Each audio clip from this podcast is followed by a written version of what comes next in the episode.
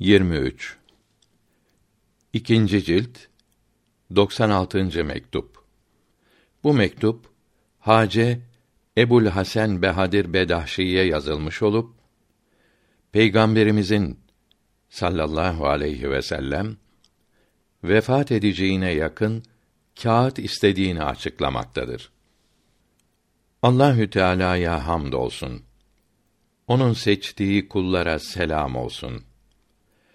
Peygamberimiz sallallahu aleyhi ve sellem mevt hastalığında kağıt istedi. Bana kağıt getiriniz. Benden sonra yolu şaşırmamanız için size kitap yazacağım buyurdu. Ömer radıyallahu an birkaç sahabi ile birlikte bize Allahü Teala'nın kitabı yetişir. Soralım sayıklıyor mu? dedi. Halbuki Resulullah'ın sallallahu aleyhi ve sellem her sözü vahiy ileydi. Nitekim ve Necmi suresi üçüncü ayetinde mealen o boşuna konuşmaz. Hep vahyolunanı söylemektedir buyuruldu. Vahiy reddolunursa küfür olur. Nitekim Maide suresi 44. ayetinde mealen Allahü Teala'nın gönderdiğine uymayanlar kâfirdir buyuruldu. Bundan başka peygamberin sallallahu aleyhi ve sellem sayıklayacağını, faydası söyleyebileceğini sanmak ona güvenmeyi ve dinine itimat etmeyi sarsar ki bu da küfür ve zındıklıktır. Bu mühim şüpheyi nasıl halletmeli? Allahü Teala anlayışını arttırsın. Doğru yolda yürümeni nasip eylesin.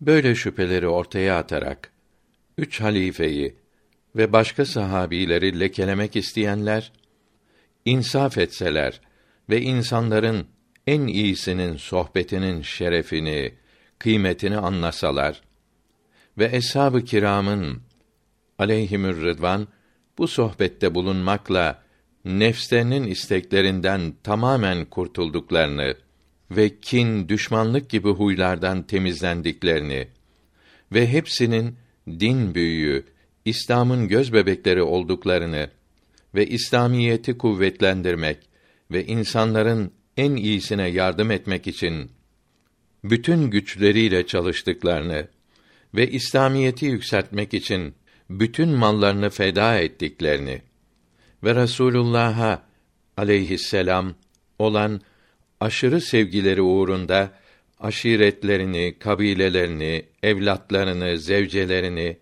vatanlarını, evlerini, sularını, tarlalarını, ağaçlarını, nehirlerini terk ve feda ettiklerini, Resulullah'ı sallallahu aleyhi ve sellem kendi canlarından çok sevdiklerini, vahyi, meleği görmekle şereflendiklerini, mucize ve harikalar gördüklerini, görmeden inanılan şeyleri görerek anladıklarını, başkalarının bilgilerinin bunlara görgü olduğunu ve Kur'an-ı Kerim'de Allahü Teala tarafından meth ve sena edildiklerini bilseler, bu şüphelerin uydurma sözler olduğunu anlar, kulak bile vermezler. Bu sözlerin yanlış yerlerini anlamaya, çürük noktalarını ayırmaya lüzum bile görmezler. Bu üstünlüklerde eshab-ı kiramın hepsi ortaktır. En üstünleri olan Hulefâ-i Raşidîn yani dört halifenin büyüklükleri nasıl anlatılabilir? Ömer radıyallahu an öyle bir Ömer'dir ki Hak Teâlâ onun için Resulüne Enfal suresinin 64. ayetinde mealen Ey peygamberim aleyhisselam sana Allah ve müminlerden senin izinde gidenler yetişir buyurdu. Bu ayet-i kerimenin Ömer radıyallahu an Müslüman olduğu için indiğini Abdullah İbni Abbas radıyallahu anhuma bildiriyor. Eshab-ı kiram için söylenen böyle iftiralar hiçbir esasa dayanmamaktadır. Meydanda olan bilinen hakikatlere uymamaktadır. Kur'an-ı Kerim ile ve hadis-i şerifler ile reddedilmektedir. Bununla beraber bu suale cevap vermiş olmak için ve o şüpheli sözün çürük noktalarını belirtmek için Allahü Teala'nın yardımı ile birkaç ön söz yazmayı uygun gördüm. Dikkatli okuyunuz. Bu şüpheyi tamamen gidermek için birkaç ön söze lüzum vardır. Bu sözlerden her biri ayrı birer cevap gibidir. Birinci ön söz. Peygamberimizin sallallahu aleyhi ve sellem her sözü vahiy ile değil idi. Ve Necm suresindeki o boş söz söylemez mealindeki ayeti kerime Kur'an-ı Kerim içindir. Her sözü vahiy ile olsaydı bazı sözlerine Allahü Teala yanlış demezdi ve affettiğini bildirmezdi. Tövbe suresi 43. ayetinde mealen onlara izin verdiğin için olan hatanı Allahü Teala affetti buyuruldu. İkinci ön söz. İçtihatla olan sözlerde ve aklın verdiği kararlarda o serverin aleyhi ve ala alihi selavat ve teslimat hilafına başka türlü söylemek caiz idi. Haşr suresinin ikinci ayetinde mealen Ey akıl sahipleri başkalarından ibret alınız buyuruyor. Kıyasın caiz ve lazım olduğu bu ayeti kerimeden anlaşıldığı Beydavi tefsirinde yazılıdır. Ali İmran suresinin 159. ayetinde mealen işlerinde eshabın ile meşveret et.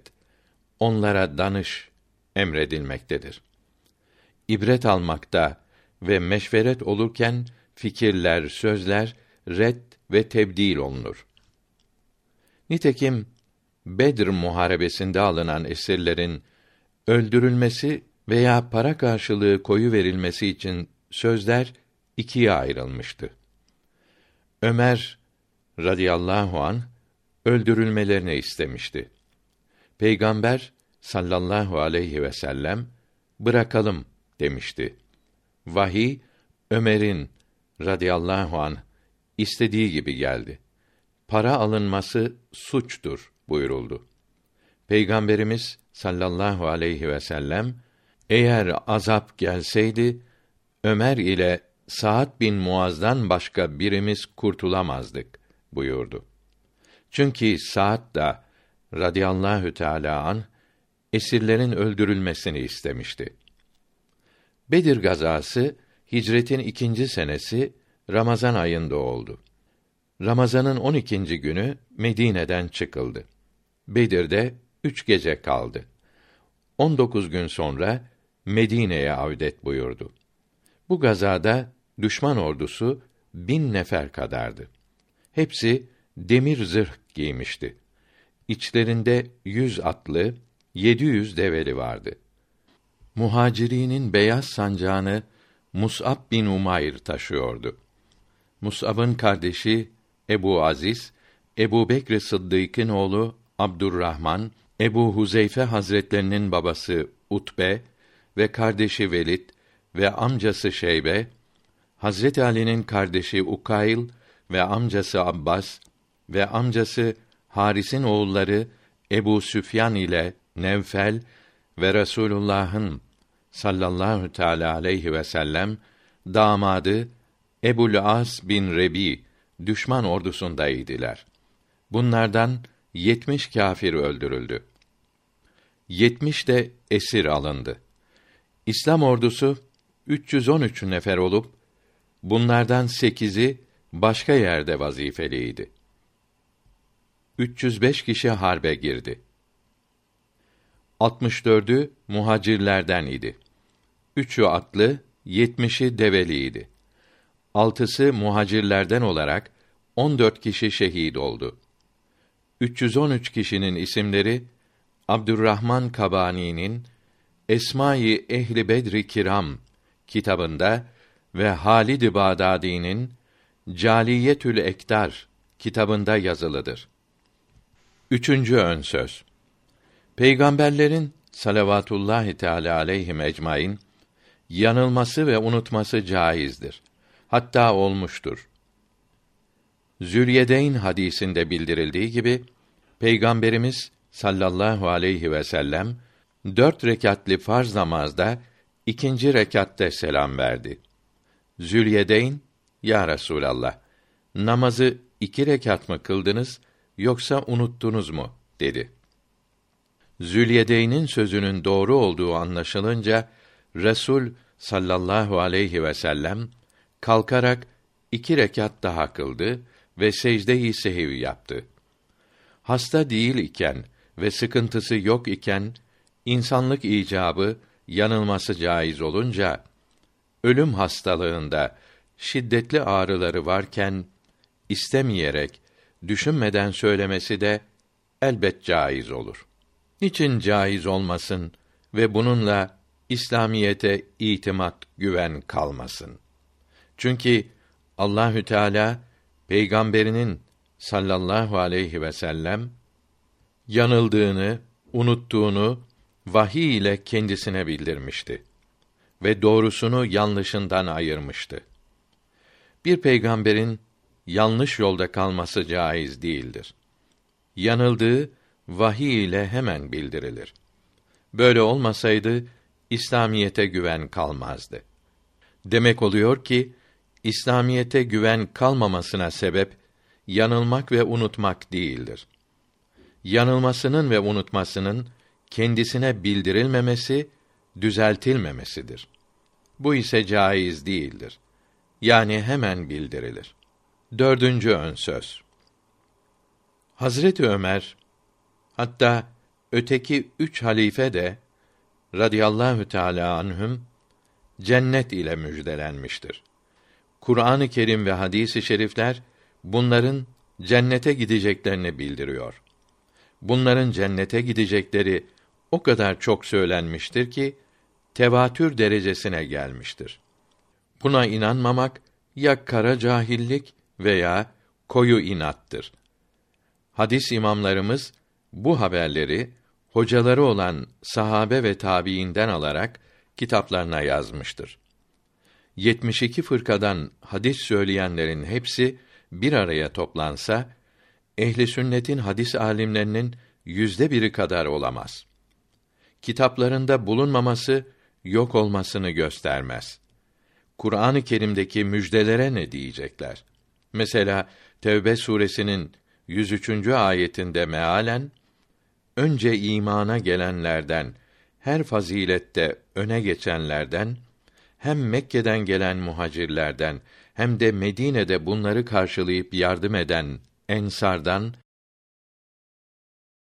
önde olanlardan ve iyilikte bunların izinde gidenlerden Allahü Teala razıdır. Hepsini sever.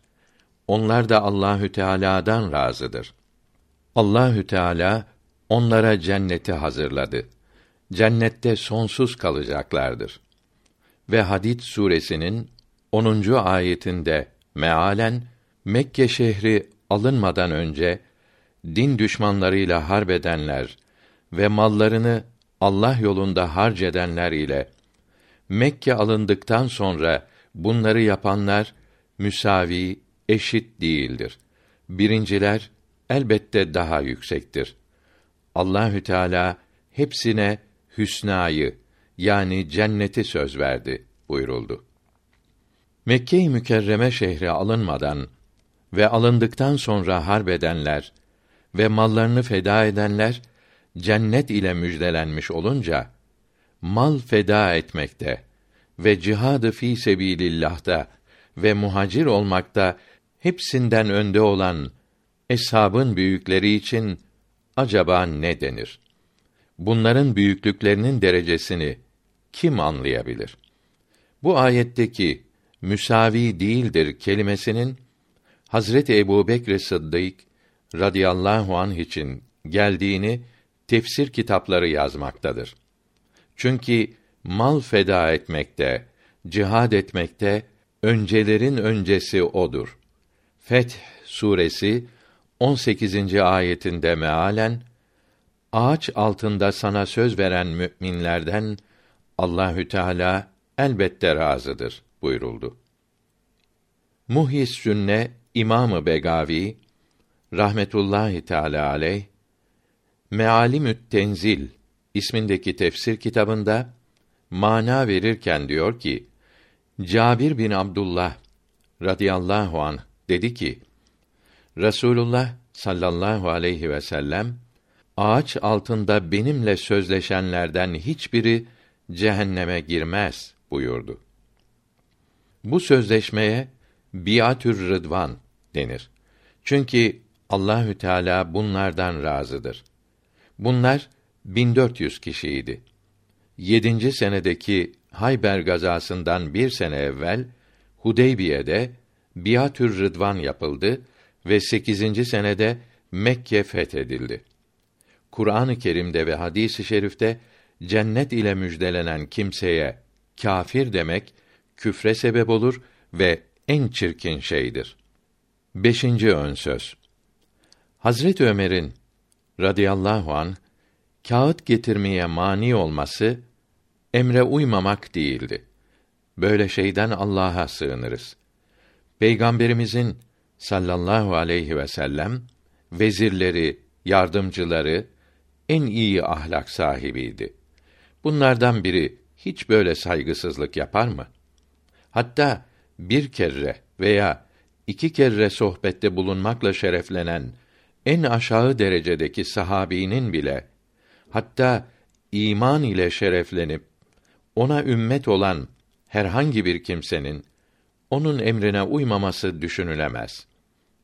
Muhacirlerin ve ensarın radıyallahu teala anhum ecmaîn en büyüklerinden olan ve en kıymet verdiği yardımcıları bulunan büyükler için böyle şey düşünülebilir mi? Allahü Teala insaf versin de din büyüklerine böyle kötü gözle bakmasınlar. Anlamadan, dinlemeden ağızlarına gelenleri söylemesinler. Hazret Ömer'in radıyallahu an maksadı sormak, anlamak idi. Nitekim sorunuz demişti. Yani kağıdı elbette istiyorsa getiriniz demek istedi. Eğer istemiyorsa bu nazik zamanda kendisini üzmeyelim demek idi. Çünkü vahiy ile ve emr olarak isteseydi kağıdı tekrar ve ehemmiyet ile isterdi. Kendisine emrolunan şeyi yazardı. Peygamberin aleyhisselam vahyi bildirmesi lazımdır. Kağıdı istemesi vahiy ile emr ile olmayıp içtihat ve arzu ile bir şey yazacak ise bu nazik zaman buna elverişli olur veya olmaz. Vefatından sonra ümmeti içtihad edecektir. Dinin temeli olan Kur'an-ı Kerim'den içtihad ile emirler çıkaracaktır. Kendisi hayattayken ve vahiy gelmekteyken ümmeti içtihat etmekteydi. Vefat edip vahiy kesilince ilm sahiplerinin içtihad etmeleri elbet makbul olur. Peygamberimiz sallallahu aleyhi ve sellem kağıdı tekrar ve ehemmiyet ile istemedi. Hatta vazgeçti. Böylece vahiy olmadığı anlaşıldı. Sayıklama olup olmadığını anlamak için duraklamak hiç yanlış bir iş değildir. Melekler Adem aleyhisselam'ın niçin halife olduğunu merak edip anlamak istedi. Bakara suresi 30. ayetinin Ya Rabbi yeryüzünde fesat çıkaracak ve kan dökecek olan kulları mı yaratacaksın? Biz seni tesbih ediyoruz, hamd ediyoruz. Seni her türlü ayıptan, kusurdan takdis ediyoruz dedi. Meali şerifi bunu bildirmektedir. Bunun gibi Zekeriya aleyhisselam kendisine Yahya aleyhisselatu vesselam isminde bir oğul verileceği müjdelendiği zaman Meryem suresi 8. ayetinin meali şerifinde bildirildiği gibi benim hiç çocuğum olur mu? Zevcem kısırdır. Ben ise ihtiyar oldum dedi. Meryem radıyallahu anha da Meryem suresi 20. ayetinin meali şerifinde bildirildiği gibi benim hiç çocuğum olur mu? Bir erkek ile bir araya gelmedim, günah da işlemedim dedi. Peygamber, melekler, büyükler böyle sorup suç sayılmayınca Hazret Ömer'in radıyallahu an kağıt getirmesini sorması neden kusur olsun? Neden kendini şüpheli duruma düşürsün? Altıncı ön söz.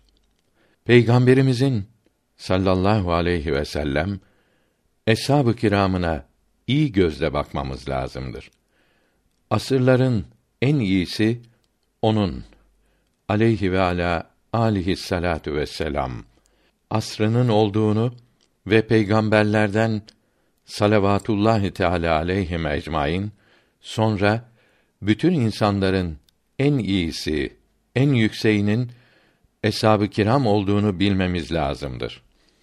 Böylece asırların en iyisinde peygamberlerden başka bütün insanların en iyisi olan eshab-ı kiramın Peygamberimiz sallallahu aleyhi ve sellem vefat edince yanlış, bozuk bir şeyde söz birliği yapmayacakları ve fasıkları, kâfirleri Peygamberimizin sallallahu aleyhi ve sellem yerine geçirmeyecekleri anlaşılmış olur. Eshab-ı kiramın hepsi insanların hepsinden nasıl daha üstün olmaz ki bu ümmetin bütün ümmetlerden daha üstün olduğunu Kur'an-ı Kerim bildirmektedir. Bu ümmetin en üstünü ise onlardır. Hiçbir veli bir sahabinin derecesine yükselemez. O halde biraz insaf etmeli ve iyi düşünmeli. Hazret Ömer'in radıyallahu an kağıt getirilmesine mani olması küfür olsaydı bu ümmetin en müttekisi olduğu Kur'an-ı Kerim'de bildirilen Ebu Bekr Sıddık bunu yerine halife seçer miydi? Muhacirler ve ensar onu söz birliğiyle halife yapar mıydı? Halbuki muhacirleri ve ensarı Allahü Teala Kur'an-ı Kerim'de met etmektedir. Hepsinden razı olduğunu bildirmekte ve hepsine cenneti söz vermektedir. Bunlar onu peygamberin yerine geçirir miydi? Bir kimse peygamber efendimizin sallallahu aleyhi ve sellem eshabına iyi gözle bakarsa böyle çirkin zan ve şüphelerden kurtulur. Sevmek için hüsnü zan etmek lazımdır. Peygamber aleyhisselam'ın sohbetine ve o sohbette bulunanlara iyi gözle bakılmazsa ve Allah göstermesin kötülenirse bu kötülük o sohbetin ve o eshabın sahibine gider. Hatta bu sahibin sahibine yani Allahü Teala'ya gider. Bu halin çirkinliğini iyi düşünmek lazımdır. Eshab-ı kirama kıymet vermeyen kimse Allahü Teala'nın peygamberine inanmamış olur denildi. Peygamberimiz sallallahu aleyhi ve sellem eshab-ı kiramın şanını anlatmak için onları seven beni sevdiği için sever. Onlara düşmanlık eden bana düşman olduğu için eder buyurdu. O halde eshab-ı kiramı sevmek onu sevmek demektir. Bu altı ön söz anlaşılınca bu gibi şüphelere meydan kalmaz. Hatta çeşitli cevaplar temin edilmiş olur. Bu ön sözler düşünmeye bile lüzum kalmadan insanı şüpheden kurtarır. Zaten böyle şüphelerin bozuk olduğu aşikardır. Bu ön sözler bu şüphelerin bozukluğunu anlatmak için değil, meydanda olan hakikati hatırlatmak içindir. Bu fakire göre böyle şüpheler şuna benzer ki bir zeki kimse ahmakların yanına gelip önlerinde duran bir altının taş olduğunu çeşitli yalanlarla ispat etse o zavallılar bu sözlerin yalan olduğunu anlamayıp bozuk taraflarını meydana çıkaramadıklarından şüpheye düşerler. Hatta altını taş sanırlar. Gördüklerini unutur, hatta buna inanmazlar. Zeki olan açıkça gördüğüne inanıp buna uymayan sözlerin yanlış olduğunu anlar. Burada da üç halifenin hatta eshab-ı kiramın hepsinin radıyallahu teala anhum ecmaîn büyüklüğünü, yüksekliğini Kur'an-ı Kerim ve hadis-i şerifler güneş gibi meydana çıkarmış, herkese göstermiştir. Yalan ve yaldızlı sözlerle bu büyükleri kötülemeye çalışmak göz önündeki altını taş olarak tanıtmaya benzer. Ya Rabbi, bize doğru yolu gösterdikten sonra kalplerimizi bu yoldan kaydırma. Bizlere acı. Merhameti bol ancak sensin. Din büyüklerine, İslam'ın göz bebeklerine acaba niçin dil uzatıyor, bunları kötülüyorlar? Fasık ve kafir olduğu İslamiyette bildirilen kimselerden birini bile kötülemek ibadet ve fazilet değildir ve insanı cehennemden kurtaracak bir sebep değildir. O halde dine yardım edenlere ve İslamiyeti koruyanlara dil uzatmanın hiç faydası olur mu? Ebu Cehl ve Ebu Leheb gibi Resulullah'ın sallallahu aleyhi ve sellem büyük düşmanlarına sövmenin bile ibadet olacağı İslamiyette bildirilmemiştir. Belki isimlerini anmayıp vakit kaybetmemek daha uygundur. Allahü Teala Feth suresi son ayetinde mealen onlar birbirine her zaman ve çok iyilik edicidir buyurdu. O halde bu büyükleri birbirine düşman bilmek, kin taşıyorlardı sanmak, Kur'an-ı Kerim'e inanmamak olur. Birbirlerine düşman olduklarını, kin taşıdıklarını söylemek, her iki tarafı da kötülemek, güvenlikten düşürmek olur. Peygamberlerden aleyhimüs salavatü ve teslimat sonra insanların en kıymetlisi olanları insanların en fenası yapmak olur. Asırların en iyisi en kötüsü yapılmış olur. Çünkü o asrın insanları birbirine kin, düşmanlık taşıyorlarmış. İmanı olan böyle söz söyler mi ve böyle bir şey düşünür mü? Hazreti Ali'yi radıyallahu an met etmek için üç halifenin buna düşman olduklarını ve bunun da üç halifeye kin taşıdığını söylemek her iki tarafı da kötülemek olur. Niçin birbirlerini sevmesinler? Bunların hiçbiri halife olmaya özenmiyordu ki bu yüzden düşman olsunlar. Ebu Bekr Sıddık, beni halifelikten affedin ve Ömerül Faruk, satın almak isteyen olsa, bu hilafeti bir altına satarım demiştir. Radiyallahu Teala anhum ecmaîn. İmam-ı Rabbani rahmetullahi aleyh Reddi Revafıt adındaki kitabında buyuruyor ki Ali radıyallahu an Ebu Bekr Sıddık'ın halifeliğini seve seve kabul etmişti. Bunu herkes iyi bildiği için istemeyerek kabul etti demekten başka söz bulamadılar. Halbuki Resulullah sallallahu aleyhi ve sellem vefat edince eshab-ı kiram definden önce halife tayinine başladı. Bu işi vacip, lazım bildiler.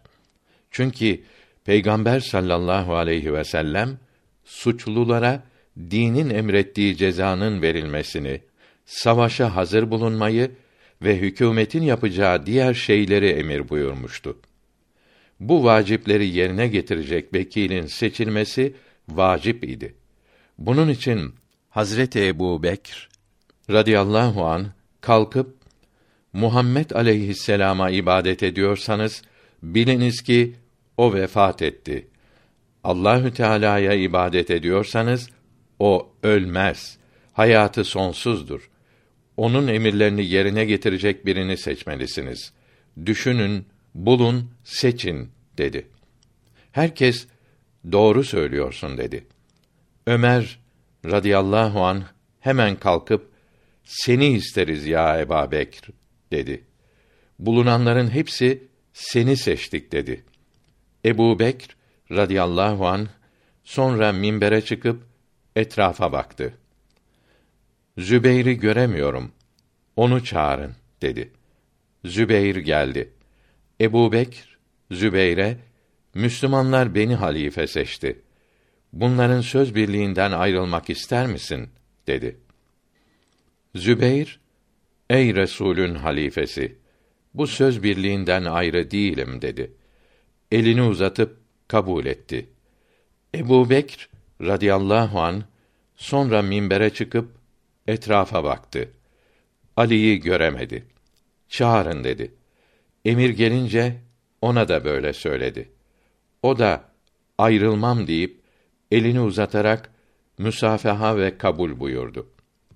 Hazreti Ali ve Zübeyr radıyallahu anhuma seçime geç geldikleri için halifeden özür dilediler ve bize önce haber vermedikleri için gelmedik. Bunun için de üzüldük. İçimizde halife olmaya layık Ebu Bekr olduğunu görüyoruz. Çünkü o Resulullah'ın sallallahu aleyhi ve sellem mağaradaki arkadaşıdır. En şereflimiz, en iyimiz odur.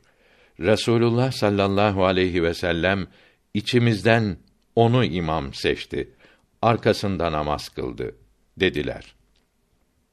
Hazreti Ebu Bekr halifeliğe layık olmasaydı, Hazreti Ali radıyallahu an onu istemez, benim hakkımdır derdi. Nitekim Hazreti Muaviye'nin radıyallahu an halife olmasını kabul etmedi. Kendisi halife olmak için uğraştı. Halbuki Hazreti Muaviye'nin ordusu kuvveti çok idi. Bu yüzden çok kimselerin ölmesine sebep oldu. Böylece güç durumda hakkını istediği halde hakkı kendinde görseydi Hazreti Ebubekir'den istemesi daha kolayıydı. Seçilmesini ister ve hemen seçilirdi. Ali radıyallahu an Ebu Bekri radıyallahu an seçtiğini bildirip biat ettikten sonra minberin önünde oturdu. Sonraki konuşmalarda halifenin suallerine tesirli cevaplar vererek halifeyi destekledi. Sofiye Aliye'nin büyüklerinden ve reislerinden olan Gavs-ı Azam Seyyid Abdülkadir Geylani kuddise sirru talebesine ve bütün gençliğe dini İslam'ı öğretmek ve itikatlarını düzeltmek için yazdığı Gunyetü't Talibin ismindeki kitabının Mısır'da 1322 senesi baskısı 84. ve Türkçe tercümesinin İstanbul'da 1303 baskısı 114. sayfelerinden başlayarak buyuruyor ki: Ehli sünnete göre Muhammed aleyhisselam'ın ümmeti başka peygamberlerin ümmetlerinden daha üstündür.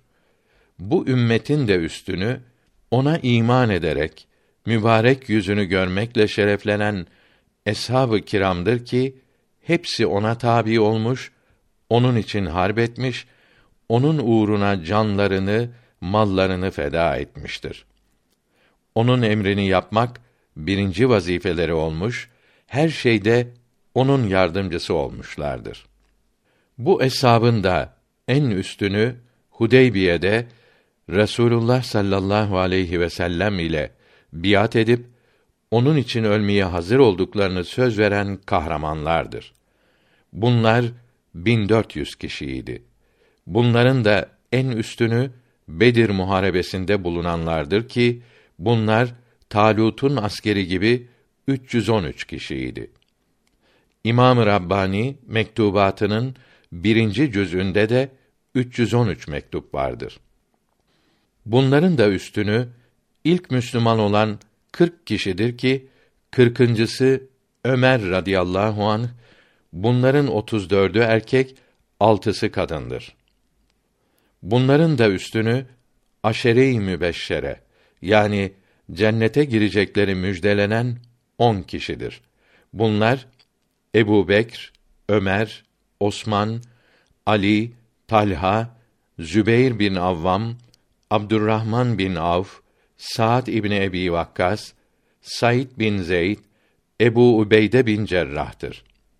Bunların da üstünü Hülefâ-i Raşidin yani dört halife olup bunların da üstünü Ebu Bekr, sonra Ömer, ondan sonra Osman, ondan sonra Ali'dir. Radiyallahu anhüm ecmaîn. Bu dördünden Hazreti Ebu Bekr iki sene dört ay, Hazreti Ömer on sene, Hazreti Osman on iki sene, Hazreti Ali altı sene Resulullah'ın sallallahu aleyhi ve sellem halifesi oldu. Radiyallahu anhüm. Bundan sonra Hazreti Muaviye radıyallahu an 19 sene ve birkaç ay halife oldu. Ömer radıyallahu an daha önce bunu Şam'a vali tayin etmişti. Orada 20 sene valilik etmişti. Dördünün hilafeti bütün sahabenin arzusu ve oy birliğiyle ve her birinin zamanının en üstünü olması ileydi. Zor ile, kuvvet ile ve kendinden daha üstün olanın hakkını almak suretiyle değildi. Ebu Bekr Sıddık, muhacirlerin ve ensarın söz birliğiyle halife oldu. Şöyle ki, Resulullah sallallahu aleyhi ve sellem vefat edince, Ensar-ı kiram, sizden bir emir, bizden bir emir olsun demişti. Ömer radıyallahu an ayağa kalkıp, ey ensar, Resulullah'ın sallallahu aleyhi ve sellem Ebu Bekre eshabıma imam ol diye emir buyurduğunu unuttunuz mu deyince biliyoruz ya Ömer dediler. Hazret Ömer devam ederek içinizde Ebu Bekir'den üstünü var mı dedi. Ensardan hepsi kendimizi Ebu Bekir'den üstün sanmaktan Allahü Teala'ya sığınırız dedi. Hazret Ömer radıyallahu an Resulullah'ın sallallahu teala aleyhi ve sellem tayin ettiği makamdan Ebu Bekri azletmeyi hanginiz hoş görür deyince bütün ensar hiçbirimiz hoş görmeyiz. Onu azletmekten Allahü Teala'ya sığınırız dediler. Muhacirler ile el birliği yaparak Ebu Bekre halife yaptılar. Hazreti Ali ve Zübeyr radıyallahu anhüma da sonra oraya geldi. İkisi de halifeyi kabul etti. Hazreti Ebu Bekr Sıddık radıyallahu an üç defa ayağa kalkıp beni halife kabul etmekten vazgeçeniniz var mı dedi. Önde duranlar arasında bulunan Ali radıyallahu an ayağa kalkıp hiçbirimiz vazgeçmeyiz. Vazgeçmeyi hiçbir zaman hatırımızdan geçirmeyeceğiz. Resulullah sallallahu aleyhi ve sellem seni hepimizin önüne geçirdi. Kim seni geriye çekebilir buyurdu. Hazreti Ebu Bekr Sıddık'ın radıyallahu an halife olmasını isteyerek en tesirli söz söyleyenin Ali radıyallahu an olduğunu kuvvetli, sağlam haberlerle anlamış bulunuyoruz. Mesela deve vakasından sonra Abdullah bin Keva Hazreti Ali'ye radıyallahu an gelip Resulullah sallallahu aleyhi ve sellem hilafet için sana bir şey söylemedi mi dedikte biz önce dindeki vazifemize bakarız. Dinin direği ise namazdır. Allahü Teala'nın ve Resulünün sallallahu aleyhi ve sellem dinde bizden beğendikleri şeyleri dünyalık olarak beğenir, seçeriz. Bunun için Ebu Bekri radıyallahu an halife yaptık buyurdu. Resulullah sallallahu aleyhi ve sellem son günlerinde hastayken namaz kıldırmak için Ebu Bekr Sıddık'ı radıyallahu an kendi yerine imam yapmıştı. Bilal-i Habeşi radıyallahu an her ezan okuduğunda Ebu Bekre söyleyiniz. Nasa imam olsun buyururdu. Resulullah sallallahu aleyhi ve sellem kendinden sonra Hazreti Ebu Bekir'in halife olmaya herkesten daha layık olduğunu gösteren ve Ömer, Osman ve Ali'den radıyallahu anhüm her birinin de kendi zamanlarındaki insanlardan hilafete en layık olduklarını bildiren çok şeyler söylemiştir. Abdülkadir Geylani Kuddise ruh kitabında Ebu Bekr, Ömer, Osman, Ali ve Hasen'in radıyallahu anhüm üstünlüklerini gösteren hadisi şerifleri ve hilafetlerini uzun uzadıya bildirdikten sonra diyor ki İmam Ali radıyallahu an şehit olunca İmamı Hasan radıyallahu an Müslüman kanı dökülmemesi ve rahat etmeleri için hilafeti bırakmak istedi. Muaviye'ye radıyallahu an teslim eyledi. Onun emirlerine tabi oldu.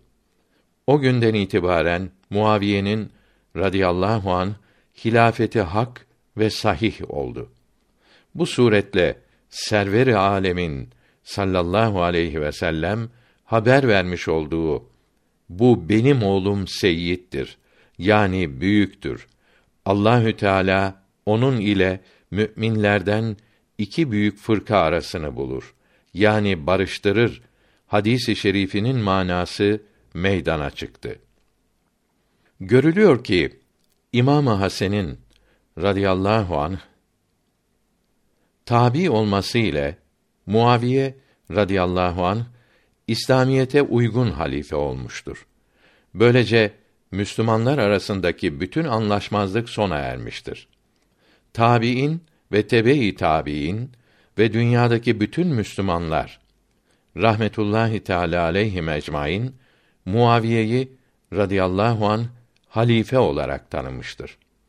Server-i alem sallallahu aleyhi ve sellem Muaviye'ye radıyallahu an halife olduğun zaman yumuşak ol veya güzel idare et buyurdukları gibi diğer bir hadis-i şerifte İslamiyet değirmeni 35 sene veyahut 37 sene devam edecektir buyurmuştur. Peygamber Efendimizin sallallahu aleyhi ve sellem çarh yani dolap buyurmasının sebebi dindeki kuvveti ve sağlamlığı bildirmek içindir. Bu müddetin 30 senesi dört halife ve İmamı Hasan ile radıyallahu anhüm tamamlandıktan sonra geri kalan beş veya yedi senesi Muaviye'nin radıyallahu an hilafeti zamanıdır. Abdülkadir Geylani'nin kuddisesi ruh sözü burada tamam oldu. Mevahib ile Dünniye ikinci cildinde Resulullah'ın sallallahu aleyhi ve sellem gelecekte olacak şeylerden verdiği haberleri bildirirken diyor ki İbn Asakir bildiriyor ki Resulullah Muaviye'ye benden sonra ümmetimin üzerine hakim olursun. O zaman iyilere iyilik et, kötülük yapanları da affeyle buyurdu. Yine İbn Asakir bildiriyor ki Resulullah sallallahu aleyhi ve sellem Muaviye hiç mağlup olmaz buyurmuştur. Ali radıyallahu an Sıffin muharebesinde bu hadisi şerif hatırıma gelseydi Muaviye ile harbetmezdim demiştir. Hazreti Muaviye radıyallahu teala anh için Allame Abdülaziz Ferhari Hindi'nin rahmetullahi aleyh Arabi en nahiyetü antanı emiril müminin Muaviyete kitabında geniş bilgi vardır. En Nahiye kitabı Hakikat Kitabevi tarafından yeniden tab edilmiştir. Resulullah sallallahu aleyhi ve sellem Hazreti Hasen'i radıyallahu an göstererek biliniz ki benim şu oğlum seyyittir. Allahü Teala yakın zamanda Müslümanlardan iki büyük askeri bu oğlum sebebiyle barıştırır buyurdu. Ali radıyallahu an şehit olunca 40 binden ziyade kimse Hazreti Hasan'ı radıyallahu an halife yaptı. Irak'ta ve Horasan'da yedi ay halife oldu. Sonra büyük bir ordu ile Muaviye'nin radıyallahu an üstüne yürüdü. İki ordu karşılaşınca Hazreti Hasan radıyallahu an iki taraftan birinin çoğu ölmeyince diğer tarafın galip olamayacağını düşünerek Müslümanların kanı dökülmemesi için Hazreti Muaviye'ye radıyallahu teala an mektup yazdı. Bazı şartlarla hilafeti ona bıraktı. İmamı Beyheki diyor ki Ali radıyallahu an buyurdu ki Resulullah'tan sallallahu aleyhi ve sellem işittim. Buyurdu ki ümmetimden bazı kimseler meydana çıkacak. Eshabımı kötüleyeceklerdir. Bunlar Müslümanlıktan ayrılacaklardır. Mevahib ile Dünniye'nin yazısı burada tamam oldu.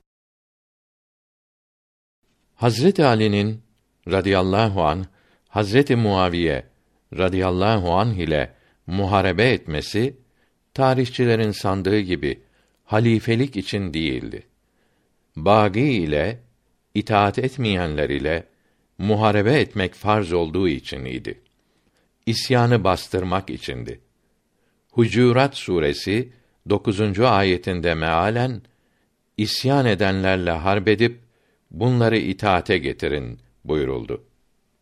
Bununla beraber isyanlarının şer'i sebebi olduğu için ve her biri içtihat sahibi alimler oldukları için yanlış içtihad ettikleri halde bile hiçbirine dil uzatılamaz. Radiyallahu Teala anhum ecmaîn. Fasık ve kâfir denilemez. Hazreti Ali radıyallahu an asiler için radıyallahu teala anhum ecmaîn kardeşlerimiz bize asi oldu. Bunlar kâfir veya fasık değildir. Çünkü Kur'an-ı Kerim'den anladıklarını yapıyorlar dedi.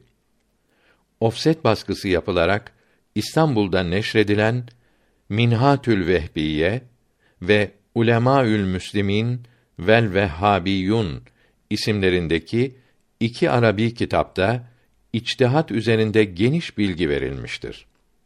İmam-ı Şafii rahmetullahi aleyh buyurdu ki Allahü Teala ellerimizi bu kanlara bulaşmaktan koruduğu gibi biz de dilimizi tutup bulaştırmayalım.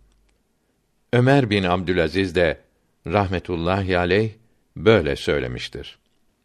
Ya Rabbi, bizi ve bizden önce gelen din kardeşlerimizi affeyle. Mahlukların en kıymetlisi olan Peygamberimiz Muhammed aleyhisselama ve temiz olan aline ve eshabının hepsine Rıdvanullahi aleyhim ecmaîn bizlerden kıyamete kadar dua ve selamlar olsun. Amin. Tembih. Ehli sünnet alimleri eshab-ı kiram hakkında Müslümanlara nasihat olarak pek çok kitap yazdılar. Bu kitaplardan 32'sinin isimleri ve yazarları Mektubat tercümesi kitabının 80. mektubunun sonunda bildirilmiştir.